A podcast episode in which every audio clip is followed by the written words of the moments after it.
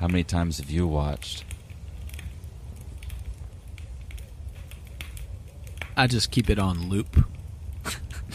At home, at the office, just constantly running in the background. It's cold out here with all of these zones.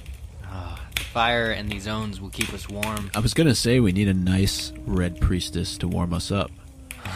We've been burning owns all night to keep us warm. Ladies and gentlemen, thank you for joining us in this second episode of the week, something we tend to do during season's high time, and it sure is. This is quite nice, whereas our first episode takes place right after we've seen the episode for the first time. This episode, a little later on in the week, has given us some time to kind of reflect on our discussions previous, and reflect on all of the ownage, because we have, as mentioned, collected all of your owns that you've sent us, that you were so kind to share with us, and we will be sharing it right back at you. And hot damn, I'll say there are more owns than there are Robert bastards, and that's a lot of owns. There are more than 20 owns. Yeah, we've had time to rewatch. We've had time to rethink our initial opinions. Not that they have changed, not that our feelings are any different, but there's a lot to soak in, whether it be conversations across various websites under various headlines about various topics. We're here to reignite and rediscover everything that was in this season's premiere. I still can't believe we're doing flashbacks. I feel like this is a flashback to our last episode. Go on. Yeah, please. I know that's where we started our last episode at, but I still can't believe that's a thing that's happening or did happen. Now, there was another benefit of being recording a couple days later, is that we do actually have some news that we could touch on and stuff. But apparently, David, or you know what, I believe it was David Benioff. David said that it wasn't a flashback, and actually he's right. Technically, he's right because the episode opened with it. It wasn't something where they flashed back to young Cersei. So maybe there haven't been flashbacks on Game of Thrones yet. The scene was at the start of the episode, and I suppose that doesn't technically make it a flashback, which makes sense because we moved forward from it rather than it being interlaced between things that we're seeing. So technically, you know, it was sort of the opener. It was the very beginning of season 5, and then from there, Cersei was obviously marking that it was current time. You know, I get that it technically doesn't have to have the term flashback associated with it, but I don't think that the implication of flashback is necessarily what people are driving in. Just, you know what I mean? Like, I don't think that people are strictly concerned with it being the mechanic of a flashback. I think people are just attaching a word to it because that's what they know what to call it, what they know what to call things like that. That's true. I mean, it was a window into the past in the form of they actually cast a younger version of an existing character. I'm going to call it a flashback, okay? Then you would be the same as Sue the Fury over on Watchers on the Wall, who also said the same thing following that news. But yeah, I mean, I don't think we should focus too much on whether it was a flashback, whether it was a prophecy, as some others have termed it, which... Yeah, based on what we hear from Maggie the Frog, there is certain events that she brings up that do come to pass that we can certainly talk about a little bit more in depth in this episode. But I would just say let's not get hung up on whether or not this what this is termed as. You know, what is it classified as? Because I think probably what drove a lot of this discussion was knowing that this was a quote-unquote flashback, could we expect more this season? Right. Could we expect more in the future? There's so much rich history that exists in Westeros that we get from the books.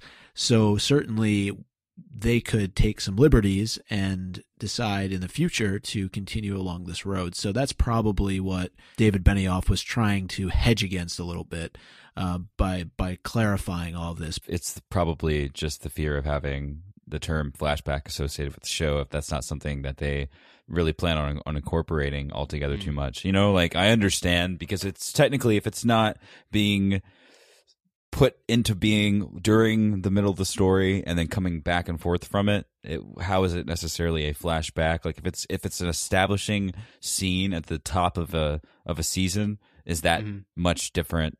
It's interesting, but like I said earlier, the mechanics of it really don't matter. At the end of the day, it was a scene from the past with a character that we know from our current timeline, and all we've ever known in the show so far is our current timeline. So really, it's a treat, and I hope that it's a treat that they don't take away. I hope that it's a treat that they utilize later on, because it was really, really fun. They can't take it away. I've got it on my HBO Go. It was fun though, right?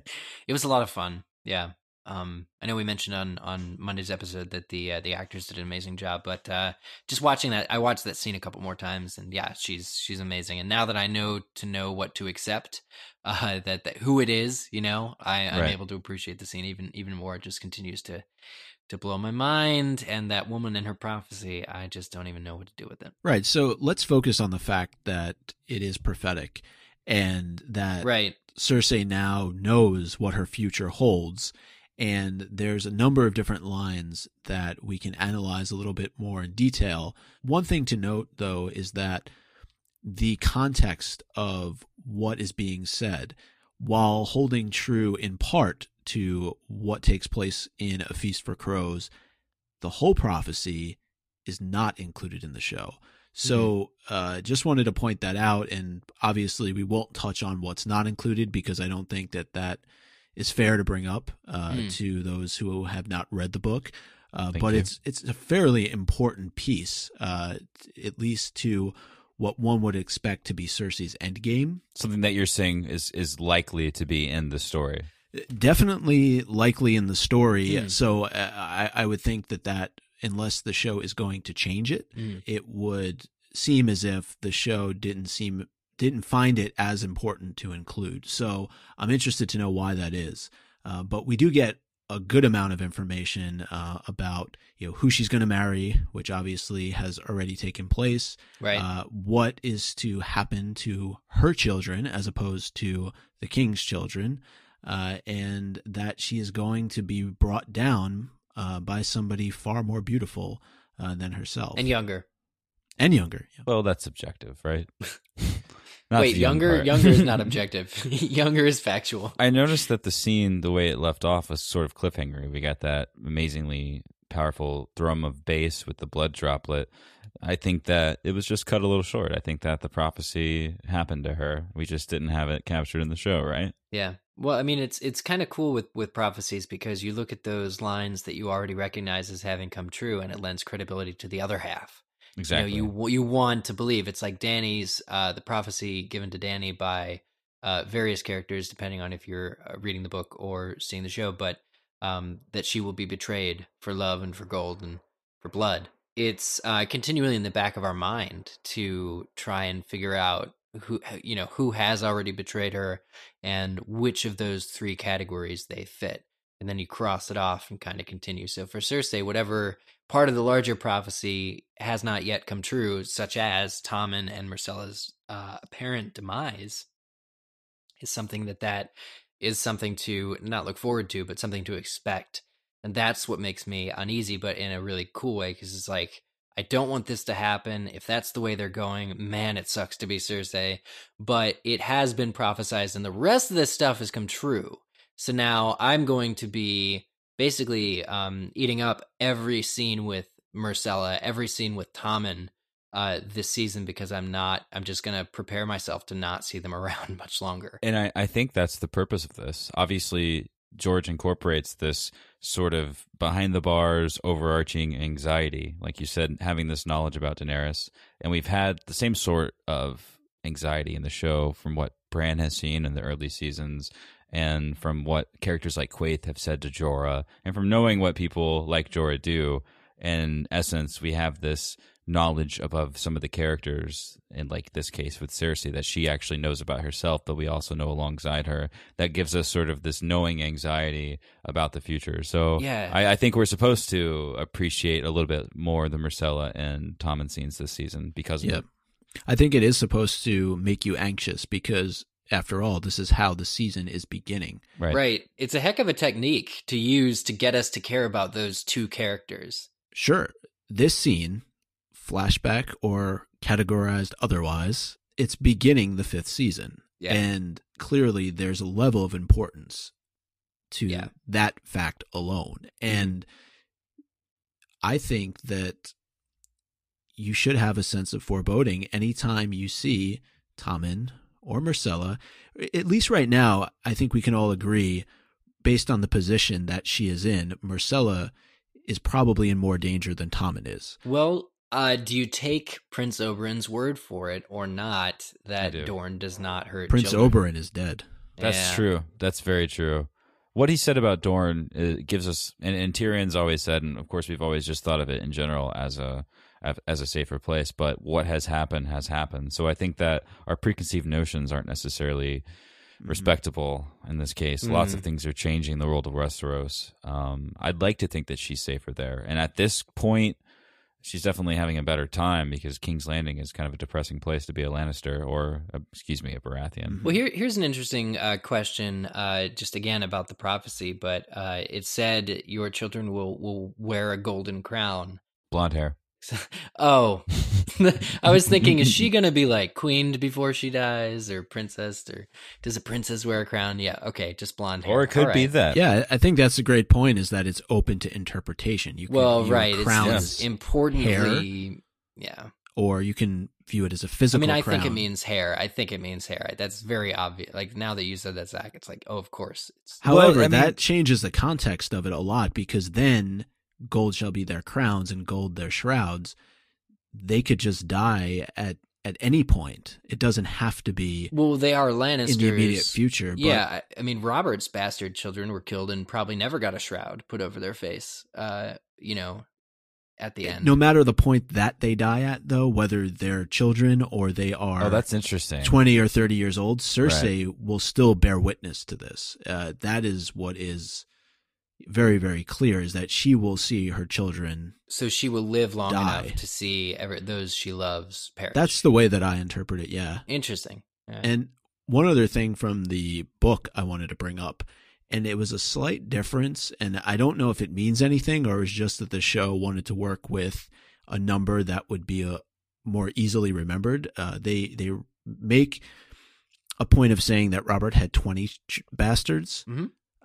In the book, it's 6 and 10. Give or take a few, though, right? Yeah, so they added 4 bastards to the show. Yeah. So, I don't know if that is just reading too much between the lines or there's an important fact or piece of information that is being left out of the books. That's interesting. 4 other bastards floating around in Westeros. I complained about...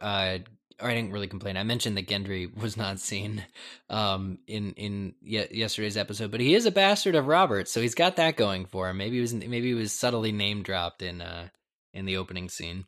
Well, there's that. We have that small victory, Eric. There's bastards from our read through of the books. There's a bastard at the Eyrie, even right. I'm forgetting her name. Her name is escaping me. Maya Stone, who we know is, his end, is still alive, and she's not in the show, and I don't think she will be in the show because the show's no longer even at the Eyrie. But it's interesting to kind of keep track of those fellas. Yeah. So there is plenty to wait and see in terms of this prophecy. What comes to pass? Could parts of it be a little bit ambiguous and maybe not have the end results that we are anticipating? I'm sure on Watchers and other websites and places throughout the web, there are hundreds, if not thousands, of theories surrounding something like this because it's open to interpretation. And it's one of the things that a lot of the listeners wrote in asking us to discuss this episode. I'm still so moved and shaken that, you're talking about this being another prophecy in the series that has lots of speculation. I know that we've uncovered a few during our read-throughs when the season isn't in play. Mm-hmm. I'm still just a little bit like, oh, I cannot believe we're talking about things that are brand new like this, Yeah. It's just, it's kind of, I don't know, it's crazy. What's really important about this, though, and it's true of all prophecies, is that they influence the actions of the people who hear them. Yeah. And we see that throughout literature. And one thing that I was able to take away from the episode that we did on Sunday, and both of you raised the point, and I thought it was an excellent, awesome point listening back to it, was that it's really influenced the way that Cersei has treated others that have come into her life, specifically young women. And it is probably in large part the reason why she treats Sansa the way that she does, the reason she acts the way towards Margaery that she does. The bottom line is, this is like public service announcement, treat your local nut, treat your local crazy seer. Person, your local seer, thank you, your local shack seer with respect. Because I feel like... I like how he said, treat your local crazy person with respect. Yeah. Like, don't underestimate the power of crazy people with fires and cat teeth and rumors about them. I don't know. Just treat your seers with more respect. I feel like if she were nicer to this woman, maybe she would have gotten a nicer prophecy out of her. Mm-hmm. And maybe it was all bullshit, right? Maybe she just guessed that she would marry King. Maybe she just guessed, well, that king's going to sleep around because most kings do. He'll have a lot of bastards. And maybe she said, you'll just have 3 kids. And so Cersei, self-fulfilling prophecy, psychology-wise, she just had 3 kids. 3. Yeah, exactly. Yeah, well, and we know this is from a rewatch, but she had a boy with Robert, and it's really questionable, to me at least, in my mind, whether or not she murdered that child. And if she did, would it count? Would it count? Well, it died regardless whether or not she killed it, and then her subsequent children were all blonde. She talks about it, the first child, maybe once or twice even. With Catelyn in season 1, I remember. I think with Catelyn, yeah. Mm-hmm. I wonder if regardless, I mean, so that she's birthed 4 children at the very least, so we can use, that knowledge to influence the prophecy. Mm-hmm. Very interesting. And... as mentioned, that was one of the topics that several people asked that we discussed, including Wenda the White Fawn, who is a great contributor to the show. A couple of other topics she brought up in addition to the prophecy surrounding Cersei was Tyrion meeting Dany and what those implications would look like. Where the fuck # Brypod are going. Brypod. I'm sorry. It's definitely Brypod, but Brypod sounds cool. Yeah. And then she ended it with a # pretty please with lemon cakes on top. Well, since you asked so nicely. Man, I want lemon cakes. I would love a lemon cake or 4 right now. Yeah. Well, I'd love to speak about Brienne and Podrick. Brienne seems to be giving up her quest, her sworn quest, which was given to her by Jamie now, most recently, to... basically find and protect the Stark daughters. And Arya, it's not really Brienne's fault that Arya has grown up to the point where she doesn't need Brienne's protection. She's on her own path. She's on her own journey. And Sansa is also out of reach because she's under the protection and watchful eyes of Littlefinger. So a knight without a quest, I mean, I know she's not technically a knight, but she behaves like one. Without a quest, what is the purpose? Is she going to do what we've seen her do before, which is come across a cause that, I mean, I was again during the rewatch, but watching her go from Renly's deathbed to just kind of chatting with Catelyn, and within a couple scenes, and I know it was more prolonged than we got to see, but within just a few scenes later, she's swearing her allegiance to Catelyn. And it's like, and it was loyal and it was honorable and she kept her promise. But, now that she's been sort of released, at least by Arya, of her duties, is she going to seek out the next quest, the next protector? Is she just going to kind of sulk? She's feeling forlorn now. It's hard for me to say where she's going because... she's deviated from her storyline in the books. We know that from last season, because she never encounters Arya and the Hound. So I personally have no idea where she's going. I have no idea what she's going to do. And I think that's, for a book reader, pretty interesting. And I'm looking forward to the growing, budding camaraderie between her and Pod and where it takes them. Will that happen is the question. She's very disgruntled at the moment. And it makes me question the passage of time because they were visiting with Jon Royce, and I'd like to think that it was a bit of time after what happened at the Eyrie before they decided to take young Robin out and leave him with someone else in the Vale. Mm-hmm. So you got to ask yourself, why are... And they established that the timelines are very intertwined with each other because they physically showed the horse carriage riding by Brienne and Podrick in this exact moment. So they're at the same time.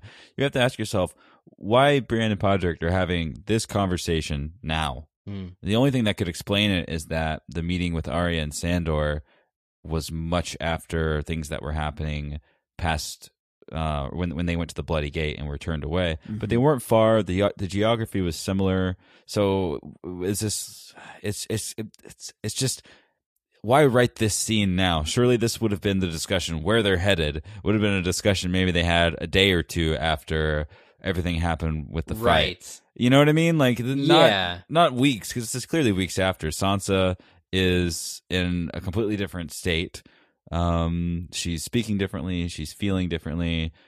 Peter Baelish is feeling differently, speaking differently. Like I said, Robin is being dumped off somewhere. Like, surely there was a grieving period, surely there were things happening at the Vale. So my question is the timeline. It's just I don't know how that plays into why she's acting this way to Brienne, or why she's acting this way to Podrick, because she was very, very unhappy. I forget the exact lines, but it was just like, you know, I'm not a knight. And of course, you know, she's feeling a little bit angry at herself for not, I guess, performing with the amount that she'd like to perform with. But I wish we could tell her, like, Brienne, you're doing a fine job. Yeah, as you pointed out to me in the last episode, like, she did beat the Hound. Like, that's she could collect the bounty if she wanted to. She'd be a little rich woman. I doubt she feels good about that, though, because I think that she knew deep down that this was not a terrible person. I think that she knew deep down. I don't know. Maybe that's just wishful thinking. But Arya wasn't exactly... Like, the fact that Arya ran and didn't go with her after the Hound was beaten, it's not that Arya didn't join Brienne because she was scared of the Hound. She clearly wanted to stay with the Hound, and she clearly wanted him to stay alive, and she clearly did not want to go with her. So it's like, not only did she probably hurt someone that didn't need hurting, but she also scared off the person she was supposed to be protecting with violence. Yeah. Mm-hmm.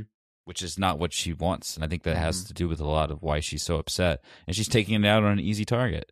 Old Podrick rolling out his bed mat. Oh. I just remember last season, the scene between Brienne and Arya before Sandor Clegane enters. And there's a level of interest by Arya as it relates to Brienne. And you can see that there's a moment between the two of them where Arya could easily admire somebody like Brienne, learn from somebody like Brienne, but then once the Hound comes in and joins the conversation, basically takes her down a couple of levels, ties her to the Lannisters. He points out, the Lannister connection, which and once that was put out there, forget it. Arya wouldn't go within 100 yards of Brienne. Yeah. Maybe you have to blame Pod a little bit there because he pointed out that that was the Hound. So maybe in the back of her mind, Brienne's kind of upset for calling the guy out just out of nowhere. Could be. Also wasn't very smart to do. Should have just let things chill, but they didn't really chill. That's interesting. Yeah. I think as it relates to where they're going, though, all I can say is I think that, you know, Pod will continue to be a very kind-hearted, sort of leveling comfort to Brienne. I don't think the camaraderie or the trust, well, it won't be the same as with Brienne and Jamie, obviously, because Jamie was her captor for the most of that. But, you know, with Brienne and Pod, it has an opportunity to grow into something quite different and special in its own right. But I think that Pod ultimately, going off of the show, you know, he is not safe in King's Landing. And who knows what Cersei would do with Brienne in town, because there were some very startling implications about Brienne being in love with Jamie from the previous season. So neither of those characters can go back to King's Landing. Neither of those characters have a future there, and so they're gonna have to just kind of forge their own way. And they have each other for company, even though they don't want it. But I think that Pod will be able to remind Brienne that it's not all about, you know, fighting. That it is, in fact, possible to still have some nice things in the world. Mm-hmm. I think she just wants to see something that she's been tasked with actually turn out positively. Yeah. She got Jamie to King's Landing, but again, remember, he's without a hand. Yeah, exactly. And then you go back to Renly, Catelyn, even Arya throws that in her face a little bit as to why didn't you protect her? Yeah. So that could be why she's so hurt. I think you've unlocked it. I think that's spot on. I'm feeling like a Duncan the Tall implication here, how he's just kind of, I'm never doing anything right, essentially. And, kind of the self-defeating talk, that's just not good for your own personal growth or the attitude that you put out to others. And I don't know, I just, like I said before, Brienne is someone that we greatly respect as viewers of the show. So part of the pain of watching this is knowing that, she's on the right track more so than anyone else, basically, that we're watching. And she's also with someone in Podrick, one of the best characters that George has written as far as from a standpoint of real virtue. This guy has not really done anything to warrant him to be considered less than true and awesome. Less than a squire. Less than a very loyal squire. I mean, he's done a lot of really great things. So we've got these two characters together, and their unhappiness and their discord is just, it's the pain of watching them is knowing that it's not they don't deserve it, and it's not warranted. And Pod doesn't deserve to be treated that way. Brienne doesn't deserve to be this upset, but it's what it is, and it's what's happening. But the mention of going north to the Wall, the mention of Jon Snow being there, the mention of Sansa having a brother there. Brienne shrugged it off, but I think that in this state with no other course, I think that that's probably going north is the likely conclusion. I mean, Pod will probably press the issue, you think? Well, what else does she have to attach to, right? Like, are they just going to walk around? And we know that she would like a purpose. Well, what else do they have to attach themselves to? Like, is she going to go back to the Sapphire Isles? It'd be interesting if she came across Stannis. I was thinking about it. Like, if she makes it to the Wall, she's probably going to run into Stannis. And on one hand, he's a Baratheon, and she supports the Baratheons, kind of. But no, because Stannis killed his brother, who she loved. So there's that. You remember her oath to Catelyn? She basically made Catelyn promise that when it came time, she would allow her to deal with Stannis herself. You're right. That was an oath that Catelyn made with her, and that is something that Brienne, I know, would love to see followed through no matter what. So if they are heading toward the Wall, it's just like, well, that's going to be interesting. Obviously, Stannis has an army around him, not to mention Davos Seaworth. Maybe she's going to have to infiltrate, or because I don't think Stannis knew that she was on Renly's Rainbow Guard, and he didn't like hang out and discuss things like that with Renly before the deed was done. So if they do go to the Wall, not just the snowy place, but if they do go to the Wall, and we assume that everyone is still there in this capacity, and they haven't gone forward to mess with the Boltons, or they haven't been sieged or attacked by other forces. If everything is how it is now, it'll be interesting. But I don't think that however many episodes it takes for her to reach there, the things at the Wall will be the same. So it is what it is. People That's listening true. Think well, on, think on Jenny it. Nolf wrote in, gave us her own. Actually, didn't give us her own. She gave Brienne her own to say, for telling Podrick he's not really a squire and to buzz off.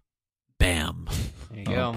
Poor Podrick Payne. No, I it's funny because we talked a lot on Monday's episode about how we all are pretty much we're pretty much game for what Stannis is trying to do. He's going to take care of the Boltons for us. So the very last thing I think he should have is an Oathkeeper through his heart right now. And Wenda also mentioned Tyrion meeting Dany, but I think we got a lot of listeners who sent us in similar types of questions. One was about Varys' mutual friends with whom he met Illyrio, so that ties into the Tyrion storyline now. And then Jeff Lightfoot, our good friend and professor. Is he even a professor? Is he a dean? He's a professor in our hearts. I think he's the dean of the universes. He's a professor in our hearts. Universes, University on Learning and Goodness in the World. He's the social studies department chair from the Midwest, and he's been writing in since deep in the on-season of the entire Midwest. And he's a good man. He said who else might be involved in the Varys-Illyrio plot and what they initially hoped to see happen. Were they banking on Viserys? They could not have foreseen Dany being their savior. That's a very interesting point. It is. From a timing perspective, I know we touched on timing before, but when they were concocting this whole thing and planning between the two of them and possibly some others, I don't know that Dany was even on the radar to be considered the Targaryen to take the Iron Throne back. Well, no, I mean, just think about how Illyrio had arranged for the Dothraki to wed her, basically sell her into slavery. Just, you know, a different kind of slavery, but it was to get an army for Viserys. So yeah, I don't think Illyrio acted of his own, you know, knowing that there's this council that he sits on, that Varys is involved. I'm sure that all of them were of that same mind where they you're probably right. Jeff is probably right too, that they probably backed Viserys, and that was what happened between Illyrio and hosting the Targaryens for so long as he did. And, you know, that what happened with Dany was all met with their approval. It's so interesting, though, because Varys is spying on Daenerys and Viserys for a period of time for Robert. So I don't know if he just gave back selected information to them, especially because at one point he has her...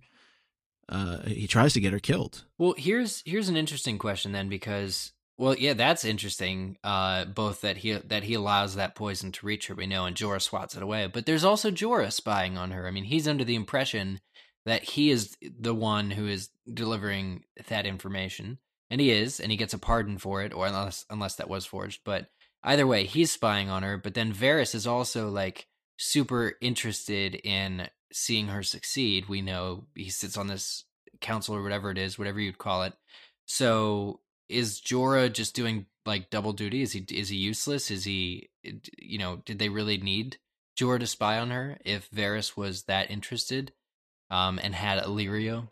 I'm just thinking by that point, with Viserys dead, had Varys and Illyrio given up hope and didn't really care what happened to Dany. But once Dany started to gain power the way that she did with her dragons and taking all those slaver cities, did they become reinterested in her cause? Viserys wasn't dead at this point. Viserys was dead by the time the dragons were born. He was not dead by the time she was going to get poisoned. That's true. Ooh, interesting. It was rather brilliant for them to marry her as a gift to a call that would possibly gain them access to a rather large army that could possibly gain them access to the likelihood of some kind of actual revolt. Let's consider these guys like the equivalent of the Dark Brotherhood without all the assassinations. So we know Varys is part of it, and it makes a lot of sense. This opening of this pitching for this marriage by someone, Illyrio, what does he have to do? It's said that he supports the Targaryen cause, and we didn't really think much more of it because we didn't know a lot of the characters at the time. So if we're looking at this occasion properly, this could be seen as the attempt to establish Daenerys in her spot with the Khalasar. That makes a lot of sense because there was some time, etc. Let's say Dany is then taken out of the equation. What does the forlorn husband do but take out the people that took out his wife? There's so much here that is underlying that I really can't talk about. There we've hit it. Zach, we've hit the wall. It pains me to say that. Damn it. I feel like that's the only, I mean, why else would they want to kill Daenerys rather than to stir shit up? Like, she's out of the way now, and all that's left is, you know, the brother and the people that were betrayed, essentially. I think she did. It makes sense in my mind that she suddenly became interesting after the dragons. Like, but it also makes sense that if there's more than one person, if there's this, you know, small council, whatever you want to call it, a group of interested purveyors of successions of kings, or whatever you want to call it, who are interested, doesn't it make sense that they would have a backup plan? And I don't just mean, oh, if Viserys dies, there's always his sister, because that seems like a harder sell unless she becomes the mother of dragons. But, you know, what kind of other people might be out there? What kind of other options might be out there for these guys to...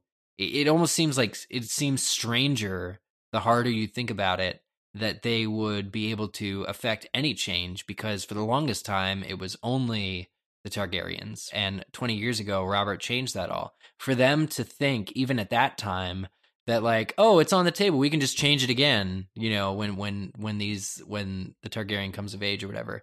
It seems like a stretch almost that they would even have that, to be that bold, to do it for somebody that isn't a Targaryen. So maybe they are talking through it now. Maybe they are the only hope of this clan, of this group of people. I just keep thinking, I looked up the quote of episode 1, trusting your fate to a boy you hardly know. Like, Viserys was a bad egg, and he would not have been a good king. I think everybody agrees.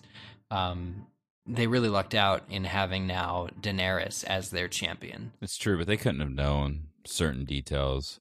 And obviously, I don't think they expected to need a backup plan with Viserys. I don't think they expected him to die, especially not the way that he did, and not in the situation that he did. So it's just kind of like almost fate that it all sort of came out this way. But I'm not sure who else they would have chosen in place of a Targaryen. I mean, a Targaryen would have been really the only option with such a fresh rebellion for other houses in the kingdom to rally around. I assume that these are people that have prowess in implementing political change and political strife, so it probably would have began as something geopolitical in Westeros, where lords are becoming unhappy, and there will eventually need to be an answer to questions that are taking place. So whereas Varys is coming from the angle of the spider at the Capitol. And this really depends on whether or not Littlefinger is working with him. But like, I'm assuming Littlefinger was doing all these things on his own, but he was definitely creating strife at the same time as Varys. And maybe Varys, you know, knew this was happening, and he saw this as, well, this is discord that could need an answer later. And that's actually pretty lucky, because I'm trying to do something that's going to take discord. So it's strange how it all just kind of is working together whilst the supernatural is coming back into the world in the way that it is. It's just, it's all really brilliantly written. And obviously we're not talking about something that's real, ladies and gentlemen, even though we probably sound like we are talking about something that is real. It's very real to us. Right? Like, imagine this, but like, this was all in the mind of a man. We have to give props to for putting together such a grand mystery, really, in a sense. I mean, I know that's not what this story is billed as, but this is a lot to take in, and it's a lot to consider. Oh yeah, I mean, just the scope of things running through my mind at this moment, talking about this group of men, including Varys, who had this plan. Like, if you take Littlefinger out of the picture, so nothing that he managed to happen came true, so Jon Arryn would probably still be around. But you imagine that Robert would have been killed by Cersei eventually, or he would have died of old age. Either way, you've got Joffrey on the throne, and Viserys, who, you know, if Viserys had stayed alive somehow, Viserys I equate to Joffrey in a lot of ways. I mean, he was sort of manic. He mistreated Dany. He was physically abusive and otherwise. And I see him like, you basically have it be these people want to install Viserys over Joffrey, and they're pretty much the same. Or, I mean, maybe that's an overgeneralization, but I find a lot of similarities in the two characters when thinking about it. And I'm like, that's actually not that much of an improvement to install this Targaryen kid over this Lannister kid. They would have always had the card to play of incest as well to announce Joffrey's position in their back pocket. Exactly, yeah. Mm-hmm. But I don't know if they would have planned for Robert to have passed. You know what I mean? Like, he may have just been still in charge during the rebellion, like if there was a rebellion to take place. So I don't know. I'm trying to recall the exact line by Varys when he was talking about himself, Illyrio, and their mutual friends, and that once they had discovered the way that Robert was ruling, that they basically decided to invest in the Targaryen cause. And my mind just goes back to, at that moment, you're talking about Viserys, we talked about Dany. I just don't know that either of them would be suitable to take the Iron Throne back and to replace Robert and to rule in his stead. Possibly suitable enough for them to control, though. I mean, they made the wedding arrangement happen at least, right? Mm-hmm. Yeah, we have to ask what the motivations are for these people. We think and know that Varys is kind of this strange character where he has a noble heart because a lot of things from his life were removed, and he's someone that I don't know. Like again, we've always questioned his motives, but yeah. The people. Let's just take him out of the equation for a moment. The other people that work with him, and maybe not even mentioning Illyrio, who clearly appears to be a very wealthy man, and that was harshly thrown in our face. I mean, the guy has an outdoor patio essentially with a nice water basin just sitting there in the middle just to wash your hands. For the love of God, like who has that even now? That's how they do it in Essos. Yeah, so he's got a water bath. So I'm saying the little like we were shown that he's very wealthy. So maybe his motivations have a lot to do with acquiring more wealth and more power, and having a certain people in charge that he has control of. It's kind of like our current government. Really ask yourself the same question. Yeah, having more people that are controllable versus the rebel Robert Baratheon would be better for their personal interests. But what about the other people? Is it all that they want is money as well? And who are they? It's got to be prestige that comes from being from shaping and manipulating these rulers, right? It's about having control over who is the most powerful person in the realm.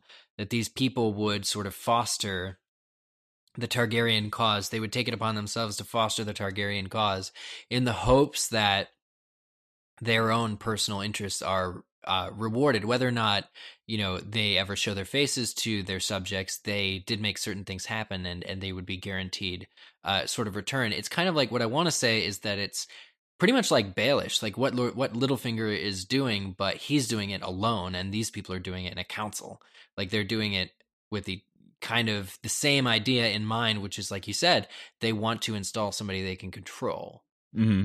He clearly wants it for himself, though. He just wants more power for himself, which he knows that he can do. So he's kind of like freelancing in a way rather than going with the establishment. He's like, well, you guys can control the government if you want. I'm just going to hustle really, really, really passionately and get exactly everything that I want. And he has Sansa. He has a carriage with men protecting him. He's doing all right now. Yeah. What are the tangible things that these shadowy people want? I mean, apart from what do they gain? I think once we figure out what is to be gained from controlling a kingdom like Westeros and all of the kingdoms inside of it, I think that will give us an easier position of finding out who they are. Yeah, you're talking about people from the East who are looking to have control in the West. Right, Varys is from the East, Illyrio is from the East, and they're looking to have a hand in what's going on in Westeros. So is it more of just control of a foreign land, or at least having a very influential hand in what's going on in a foreign land? I just trying to think about who these people could be. I mean, they have to be from the Free Cities, don't they? You get people like duck sauce in Karth, or even hell, let's throw the spice trader into this, just independent gentlemen who have their own interests, but they're free to do that. In the West, what I'm trying to say is that I don't think anybody in the West could be part of this council, because they all, I mean, there aren't people who don't act on their own in the West. Fewer people, they have, it's all set up with your, you're the bannerman of this, your liege lord is this, you report to so-and-so, that kind of thing. I mean, unless you're north of the wall or in Essos, you don't see, I don't think you'd be able to get away with having the resources that it would take to even be part of a secret society that is plotting technically treason.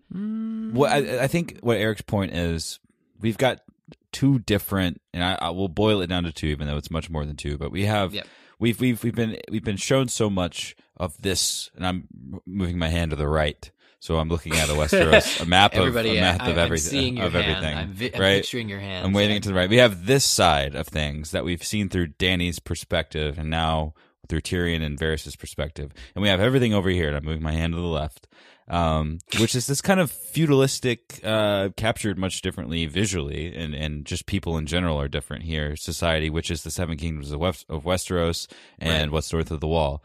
And it is completely different than everything that's happening on this side of things. And I think what you were saying, Mike, is that there's these people over here that are just like, all right, well, Westeros is a big place. There's a lot of people, and people are worth more than anything, really. There's also a lot of wealth there. I'd like to see what we can do with this, because we're over here free, and this goes back to what you were saying, Eric. The Spicer in the second season knew a lot about what was going on in Westeros. He was very well educated. He was on top of things, and that kind of, and we should have been taking hints then, and I'm sure that we all were taking hints of their knowledge of Westeros is kind of like a, hey, like these people are caring about what's going on in this sort of feudalistic society all the way across the narrow sea. While over here, we've got people that are much more self-interested. They're family-oriented. There's less brothels, even though that's a big part of it. I know that that's a small point, but the culture is vastly different, and that breeds a different kind of leadership, and it's sort of top down in that perspective. So these people, Eric, like you were saying, they're less likely to be part of a secret society. I don't think that that's necessarily the case, but we certainly value them differently. Like, we see them as powerful wild cards, like the Littlefingers, the Tywin Lannisters, the Olenna Tyrells. Like, they're people that we see as lacking honor, whereas in the East, they're kind of just powerful people. Right. No, that's exactly it. I think it's when trying to picture in my head who else would be on, you know, in this group of people, I just see a bunch of Eastern dudes with power, you know, self-made men. Baelish, I don't think Baelish ever got the invite. Micah is saying is that there might be more people to the west as well. Yeah, I think that's what he's trying to say without saying. I think you have to remember that the Targaryens ruled Westeros, and with that came people who were supportive of them. So why do you think just because they've gone away that their supporters have gone away? Well, that's the thing that's really the happening in the background, right? You know, Danny, it seems like empty words because we just haven't seen a scene where somebody in the West is like, man, I wish we had some Targaryens back. Wouldn't that be awesome, son? Yes, Pa, I really think the Targaryens should be back. You know, we haven't seen that. So it's like hearing Viserys tell Danny, or Illyrio tell Viserys, that they will rally to your cause. The whole West love you. We're in talks. We send letters, love letters about you. You know, we just haven't seen a character, I think, in the West say, gee, wouldn't that be nice? Except there's Varys. And one more question for you, because we've obviously talked about Jon at times during this show. Mm-hmm. Do you honestly believe that Viserys and Daenerys are the only Targaryens that could be out there? But we've theorized it before. We know about R+L = J, Rhaegar plus Lyanna equals Jon. I mean, that's a very popular theory, and we've gone far enough in the books to speak about that out loud and kind of think about it with everyone. And all of our listeners are accustomed to this being a possibility. If Jon is a Targaryen, what does that mean? I mean, we know he's not a dragon because he did get burned. I don't know. I like identifying people by, because Danny has that special gift, right? I mean, I like identifying the true ruler or the true Targaryen. If Jon's a Targaryen, what does that mean? Because he may be able to be king, but he can still be burned. And Dany's got this special gift where she can't be burned. Like, I don't know. That's kind of special. It definitely was written into the book. I mean, for a purpose, because I don't think that his burnt hand had a lot to do with anything other than probably it being a feint of some sort. So your point is sound, but we could, I mean, it's as easy as explaining away that the magic wasn't powerful enough, or he wasn't in proximity enough to dragons where it would work. You know what I mean? He's half Stark, so he got half burned, you know? Or like when Dany was in the fire, like Dany being close to her dragon eggs and the dragons were being born, like gave her the magic or whatever. You know, like it could be something that isn't just built in from blood. Like, as we've seen, they're getting their power from somewhere. All of these different magical sources. That's true. Yeah, and so, Micah, you said last episode, religions are magic is manifesting itself in all sorts of directions. Yeah. So, and I think that was probably pretty on point. There's lots of different interfaces for this magic. Mm-hmm. I've had such a good time talking about this. I feel like, I hope those of you listening have felt a little bit of a, I know I mentioned this last episode, but a little bit of a therapeutic session and get thrown down. I certainly feel a little bit better. It kind of feels like free writing in a way. You're just listing all of your thoughts out. I feel so much more confident in what's happening in the world of Westeros and beyond. And I just think that obviously all of this is affected by history. And this is just a progression of where history is. And George has written a story where the world feels real. And we could think about our own world and think about what led people to ever found a country on the continent of North America, and where that will lead from, and what led to it, and what centuries and eons past took to become the place where we are today, where we can make a podcast and speak out loud to you all about a story that someone else created. Like, using all of those prompts and knowing what we know about our world, I think it's important to apply that to this story, because George has clearly put that amount of polish on this story. So we might as well do the same. Very well put. This is our first follow-up episode to an episode of the new season, and so we're still kind of figuring out the format in which we'd like to see these things flow. Mm-hmm. But one thing we do know is there are several owns that need to be gotten to. We have combined all of the owns that we've received into a cauldron. Actually, no, wait, what was it at the beginning of the episode? Campfire. We've got there's a cauldron on the campfire. But that's got the baked beans, or the beans. We have two fires. Oh, two fires. Okay. All right. One for beans, one for owns. Yeah, exactly. Beans and one for owns. So they're actually lentils. I'm sorry, guys. I brought them from home. Yeah, we've got our little sack, and I'm imagining it's like, Are You Afraid of the Dark, right? Call this meeting of the Midnight Society, mm-hmm. and then they throw the dust into the thing, and it makes a special... Anyway, we're doing that with your owns, or we will. We will very shortly, but we do want to thank this feedback getting into the season that we've received, just the sheer amount of responses and how diverse they were. You've got 50-odd minutes of television, and people did not disappoint in their microscopic views and their own opinions. Nobody had the same own...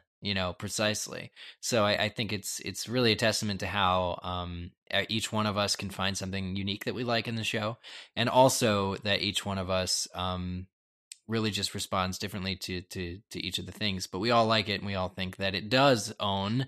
I don't recall any tweets that I read saying there weren't any owns. So we all agree that this show is pretty awesome. And can I just say that this year I'm just blown away by the interactions, because it keeps growing year after year. And one thing that I've been so happy to see is the cross-pollination of each other's owns. That's been such a fun thing to see, you guys sort of finding what each other has to say. So fun. And to see thoughts from one listener to another listener be funny, and to see the sort of organic interactions build from there. It's really cool. Total own children come from two owns meeting. It's like it's gonna be, we're gonna need to have a whole different show geared towards younger owns, I think, pretty soon. And we hope to see this grow in the weeks to come.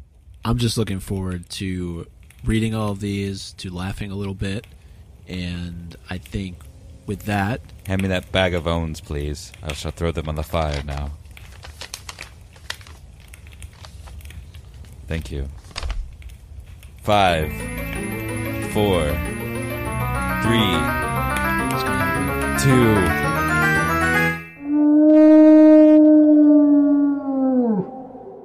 First own goes to Heather Churchill, who says, Rhaegal and Viserion own Daenerys. That's what you get for being a bad mother. The Lady Ash, own goes to Gilly for reminding Sam he can't leave the watch, even if he vowed to protect her. Oh, Gilly. Angel Flores, own to Teenage Dragons. F you, Mom. Get out of my room. Get out of my room. Ruby Kennedy, own goes to Tyrion for passing his shit through a hole in a crate.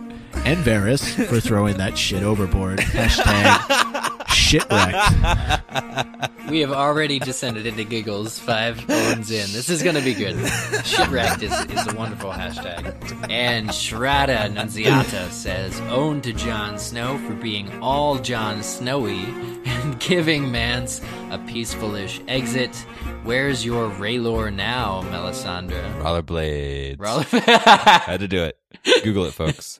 Courtney Barr says, my own for the episode goes to Jon Snow for showing mercy and respect to Mance and giving him a quick death.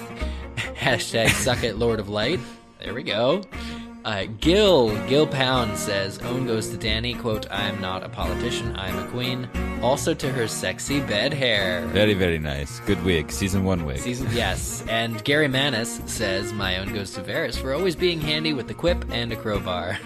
#, which is new, eunuch of many talents. Hey, eunuchs are people too. Travis Cole says, wanted to give my own to Tyrion for chugging some more wine after throwing it up, but it's got to go to that boss move from Jon Snow. Blushy emoticon.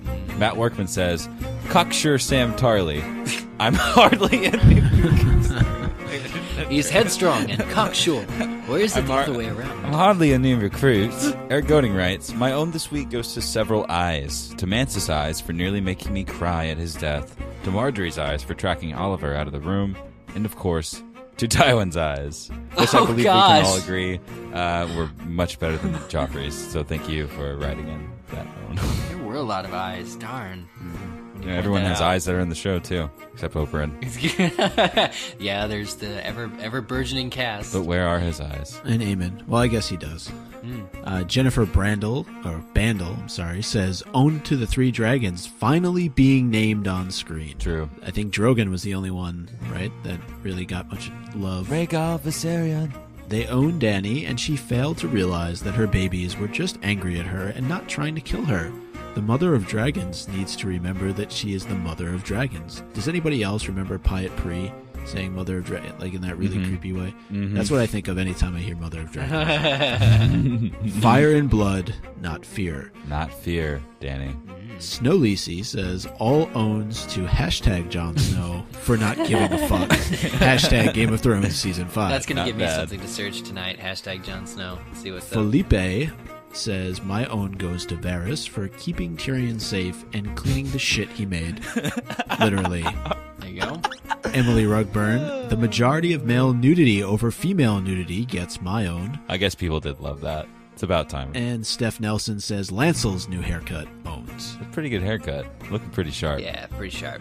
Johan Spore says, the High Sparrow for managing to bring back a character who hadn't been seen since season 2, hashtag Lancel, with Kevin as a bonus. Bonus Lannisters. Samantha Parker says Melisandre owned the wall by being warm. Kelly Johnson, my first own. Hello, Kelly. Welcome. It's just, we need like the birthday people at any Spanish or Mexican restaurant to come out and play a song now. Yay! Happy Noisemaker. Noisemaker. We love you. Doing owns. We wish you happy own day. Then we'll be the next own. Yeah. Kelly's first ever own says, the camera guy cutting between Mance and Tormund owned my hopes for possible show version of book spoilers. That doesn't mean what I think it means. I'm going to be so bummed. This is the obligatory moment every episode where Zach and I go, this happens. And Mike is like fucking grinning about what he said before. Go read an article by our good friend Terry Schwartz. She wrote one this past week as it relates to that very topic. So you'll get your answer if you go there.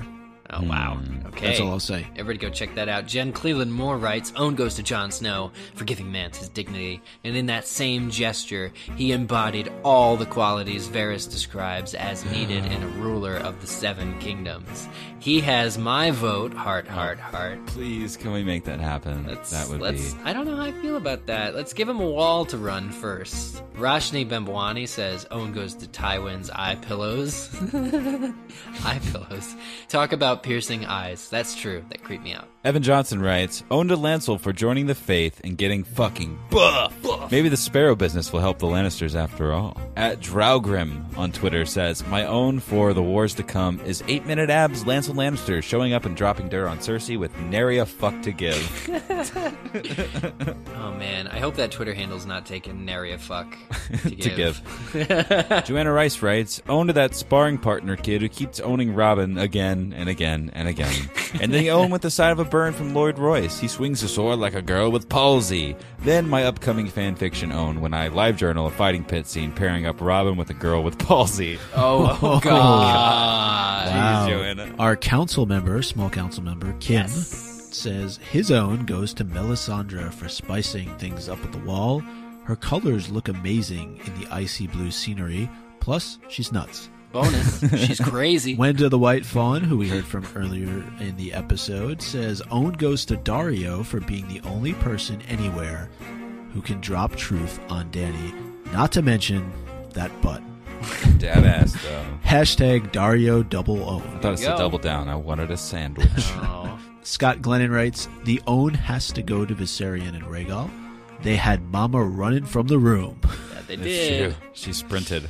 Well, kind of jogged. It was soft J. Alex Black, in agreement with Wenda, says own goes to Daario for keeping it real with Daenerys and giving her the, quote, truthful advice she needs to hear, and for his butt. Gotta mention that, of course. Well, we heard from Alan McFarlane, who says, owned Charles Dance, woo, man after my own heart, for being the first character to show up both physically and in the credits after being killed off in the previous season. Not bad. Rich E says, owned Dolores Tyrell for not giving a shit what people think of him. There's that. Yeah, that was pretty refreshing. Brittany Black, our friend, writes in and says, owned goes to how bored Sansa looked having to watch Robin Arryn get a beat down.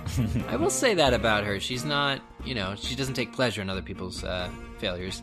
Nathan Larson says, first own goes to HBO for HBO Now. Second own goes to Mance, quote, freedom to make my mistakes was all I ever wanted. Great line. Good owns. Teresa says, my own to Mance and Micah for throwing his fire quote right back at him. Ha. I'm gonna light the biggest fire the North has ever seen. Oh no. Except it's gonna include me in it. Oh no. Jennifer Christian writes, owned meaningful glances between Tormund and Mance.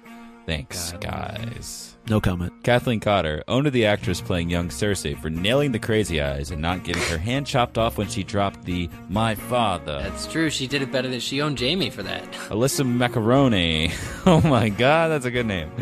Writes Cersei to Jamie, at least Tyrion killed our father on purpose, but you killed him by accident.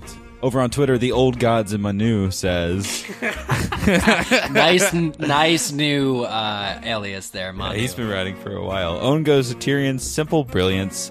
The future is shit, just like the past. John Brothers tweets in, own goes to Varys for taking care of Tyrion's business in the crate. Hashtag shitwreck. I had to. Maya Ginger Pozzolo says, own to Margaery for casually interrupting Loras and Oliver. Casually. Christopher Pennington, with an arrow straight to the heart of Mance, Jon Snow owned the Lord of Light. I did. William Hay, my own goes to Lancel Lannister for reminding Cersei about the wine and the boar. That may yet come back to bite her. I feel like it was mentioned for a reason. Daniel Van Skyver, at Firebats13, tweets in to say, my own goes to Jon Snow for being a fucking legend. Also, he's not a virgin. Hashtag Melisandre got the flames for Snow. Oof, getting hot in here, guys. Getting hot. That's why she's so hot. She's standing next to Jon Snow. She's like, I saw you in Pompeii. It was great. Well, the movie was all right, but you looked wonderful. Looked great. Aaron Kuhn says, my own goes to Margaery for being open-minded, as simply as it is. House of Black and White, at Velar Morgulis on Twitter says, own to Sansa for being a foot taller than Peter. Aww. Jesper Carlson says, own goes to Mance, quote, I wish you good fortune in the wars to come. And then he walks out onto the pyre. Also, bonus owned to John for ending his pain. Totally agree with that. Agreed. Shelby Ruff owned the young Cersei for displaying proper bitchiness and for deciding to never change her hairstyle. Margot Greybill, John owned the Lord of Light. Old gods be with him. This own gets my own, I think. Raw, Genoese, Cerna, one word, and they don't say one word, it's just one word. Barbecue. Delicious. Aww. Though, I'd love some brisket. I never knew he could smell so good. Chris Peralt says, my own goes to Robert Arryn. He's off the boob and on the blade. Sort of. On Twitter, Fame One Race Model writes to us and says, normally Snow would get my own for mercy, but Tyrion, puke, and rally. Hashtag puke and rally. Hashtag where the whores go. I think you might be the first spam account to ever send us a note, unless you're not a spam account. I apologize. On Twitter, Haley says, my own goes to whoever the fuck was beating Robin Arryn down. Hashtag such a pussy. Oh, God. Samantha Jones from Sex and the City writes, Varys owned for this quote. The Seven Kingdoms need someone stronger than Tommen, but gentler than Stannis. A monarch who can intimidate the High Lords and inspire the people. And then, who said anything about to him? Varys gets it. Danny and Tyrion would make the greatest team in all of Westeros. On Facebook, Blake Flo, own clearly goes to Mance for going out like an old G, which is gangster in hood terms. He was kind of like gangster. Chris Miracle, my own goes to Tyrion drinking wine, projectile vomiting said wine, and drinking more for good measure. Delicious. Very good. Kelsey Wilmus, own to Varys, nobody's perfect. He's a bit of a diva, too. Yeah, astute observation. He's K26DP relative of R2-D2, says to Jamie and Cersei, who managed not to get it on in front of their dead dad. Good for them. Good point. Way to have self-control, guys. Tabia Brooks, Rhaegal and Viserion owned # the Queen of Dragons. Poor Danny. Robin Escobar Rodriguez, the own goes to House Bolton for replacing the direwolf of Stark at Winterfell in the opening credits. Did not think I was going to react so strongly to that change. It did hurt. It really did. I didn't see that. I'm going to have to go back and watch it again. I know you guys talked about it on Sunday's episode, but I need to pay closer attention, I guess. It hurt. Kate O'Dowd, my own goes to Nance. I think she means Mance. Let's try that again. Are you sure? I think it might be Nance. It's old Nan and Mance Rayder. They had a baby. Uh-huh. We know that he was at Winterfell. He was checking up on old Nan there. Mm-hmm. Yeah. She says, own to Mance for not bending a knee, and Jon Snow for, well, just being Jon Snow. I understand, Kat. Yeah. Louis-Philippe Pilon. Melisandre owns a very powerful libido. That she does, Louis. Pamela Carrion. Hello there. Pluisa. Yes, Pluisa. She says, owned to John, shot Mance through the heart because it was the respectful thing to do. He does know something after all.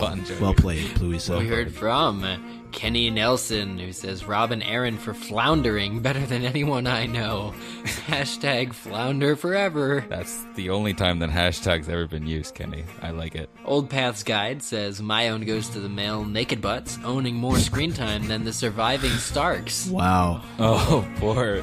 Wow. What a stat. Well, it's easy when Arya's not in it. Yeah. Are we going to get the same owns when we see some female nudity in the next couple of episodes? Know. I doubt it.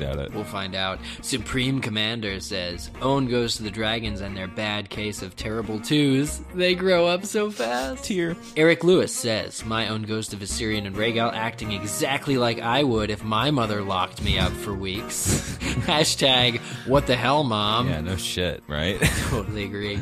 I've been Sam Limmer, owned to John for being the only eager young man not head over dick for Melisandre. Oh, Justin Van Sickle on Facebook, own goes to Tyrion's crate, which obviously put up with a ton of crap. He's here all week. Alicia Lesperance, my own has to go to Dario's wonderfully sculpted ass. People, come on now. I love this. These owns are absolutely wonderful. You guys must follow up this strongly last week. I'm just going to put that in the middle of the segment. Sydney Steinhauer writes, first own goes to Lancel's haircut. Second own to the show for owning us all by putting Peter and Sansa so close to Brienne and Pod.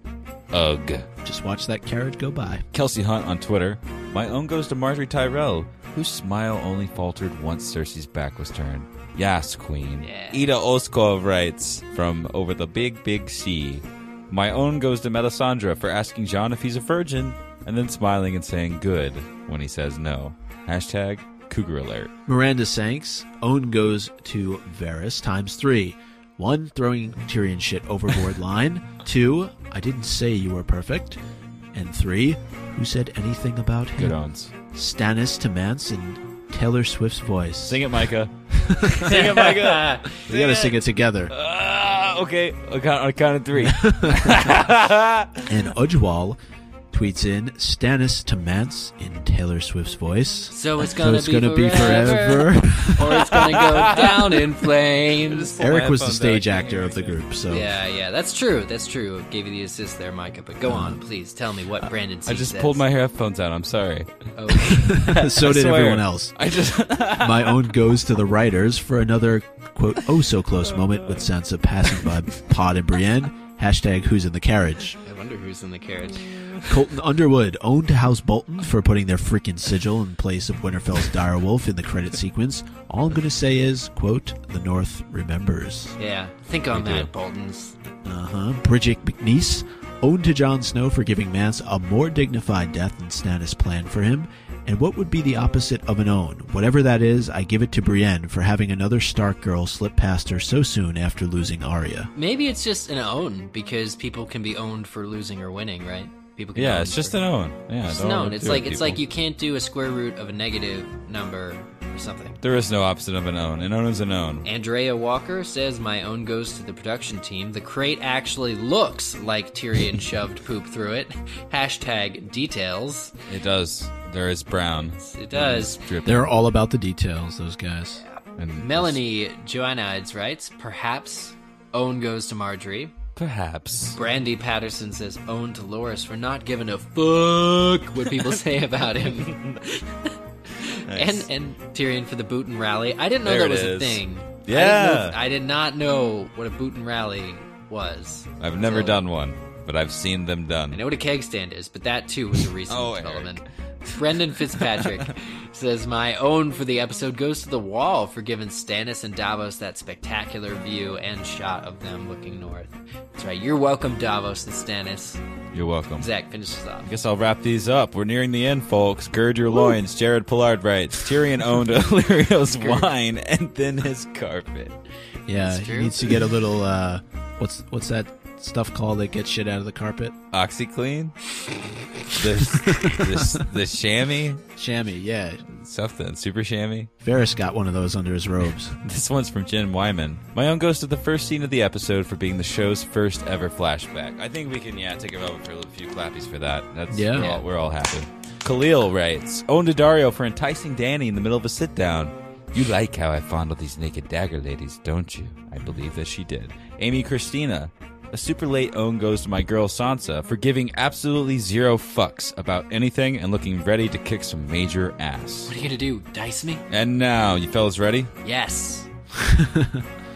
For our final own of our inaugural post-episode own spectacular, longtime listener Simon Obinson writes, got to give an own to the actor who played young Cersei. That arrogant face only Cersei can pull was all I needed.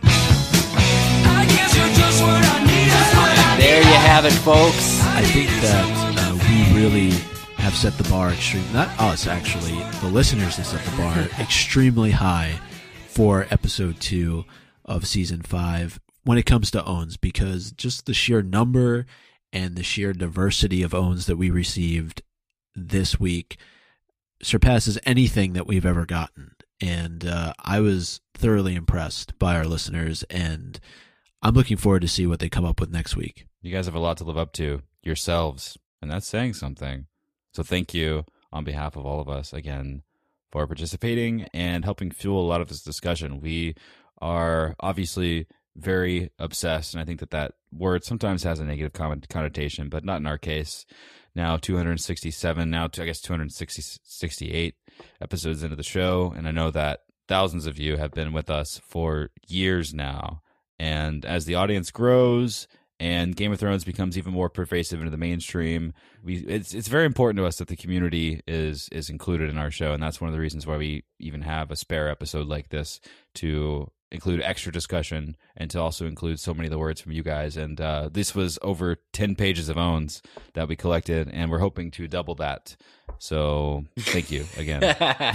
Yes, 20 pages next week. 20 pages of owns. It's for you guys. You guys are taking the time to write these in, and we're excited to include you in the programming, because this is a very open program. This is something that we do for us and for you. We also got an email, and this is a wonderful email by a fellow named Gavin, who writes into us and says, my name is Gavin, and I live in England in a small city close to the original wall, Hadrian's Wall.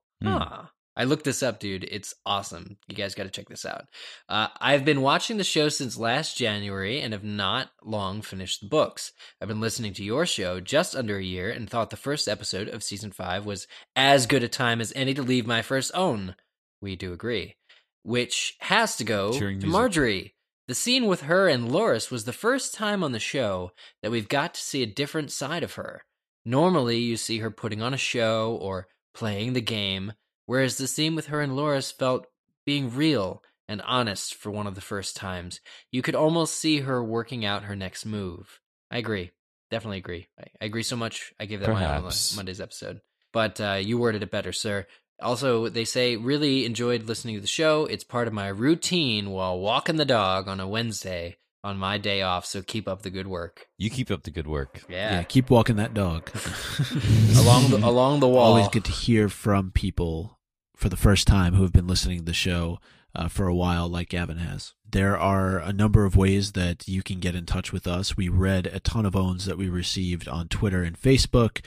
to contact us either of those ways, just tweet at us at Game of Owns or scroll upon our wall, facebook.com/Game of Owns, or you can email us, contact@gameofowns.com. We always enjoy hearing from you, no matter which way you choose to reach out to us. Next week, we return after the airing of episode 2. It will happen, but if you can't wait, you've decided that there's not enough Game of Owns in your life, you can consider donating to the cause, joining our long list of bannermen, which we are very proud of, over at patreon.com/goo. We have a shit ton, I'm just going to say that, of extra content. We just posted today the Red Wedding reading between Eric and Micah, where they sat in a room and read the Red Wedding chapters with each other, and that was fabulous. I also had to edit that, and you guys fucked up a whole lot and paused for trains a whole lot, so that was fun.